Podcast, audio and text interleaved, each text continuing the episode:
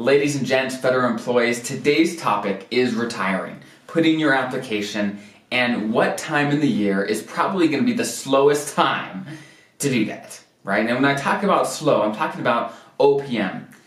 OPM, who's going to be processing your application, they have really, really busy times and really, or slower times. I think they're always busy, they always got lots to do, but there's times during the year that are very, very busy.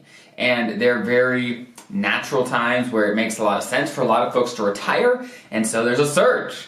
And in the first two months, January, February of every year, OPM gets about 30% of all of their all the applications they're going to get in a year. They get about 30% in the first couple months. So it's very, very, very busy, right? They've got a lot to do, a lot of applications, right? So, for example, of this month or of this year, 2021, they received close to 30,000 applications during the first two months, right? That's a lot of people retiring. That's a lot of documents to look at. That's a lot of things to process, right? And OPM is often viewed as the bad guy, right? They're the ones that slow things up and mess things up. And um, they've got a tough job. I feel for them. I feel for them. They've got a lot to do. Um, and so I definitely don't envy their job. it's, it's hard.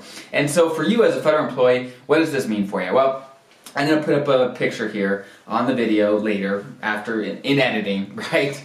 Um, of the chart of how many applications come in and kind of what it's looked like over the last 12-ish months for OPM. And it doesn't mean that you shouldn't retire in the first couple months of, of the year.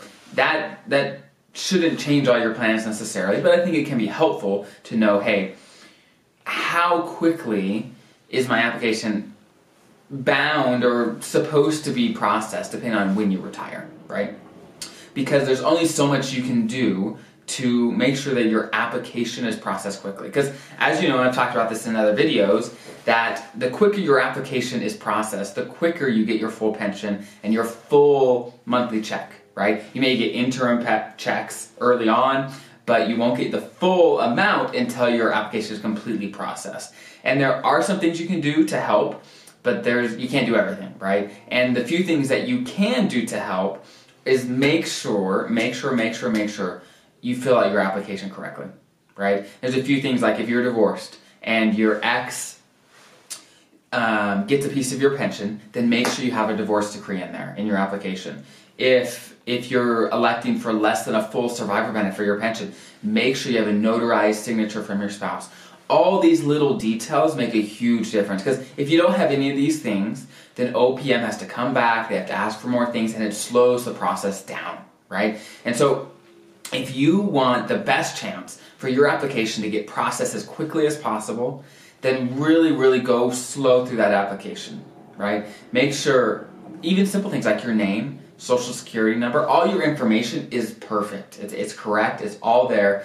Any documents that you need. Let's say you bought back military time. Make sure you have the documentation that shows, hey, you bought this back, this counts, we're good to go right? You want to make OPM's job as easy as possible because then they'll take it, it's a lot easier for them. They don't have to work with you to get documentation because that's a pain. That is a very, that's a big pain, especially as you're waiting to get your, your money and it's taking a long time, right? So the first thing, like I said, fill out your application correctly and, and really make sure you understand all the questions that, that are um, asked on there and that you have all the documentation that you need. Second, make sure you give your application to your agency nice and early, right? 90 days is a good rule of thumb. Depending on your agency, it can be less or maybe more for even the larger ones. It depends on how your HR does it at your agency.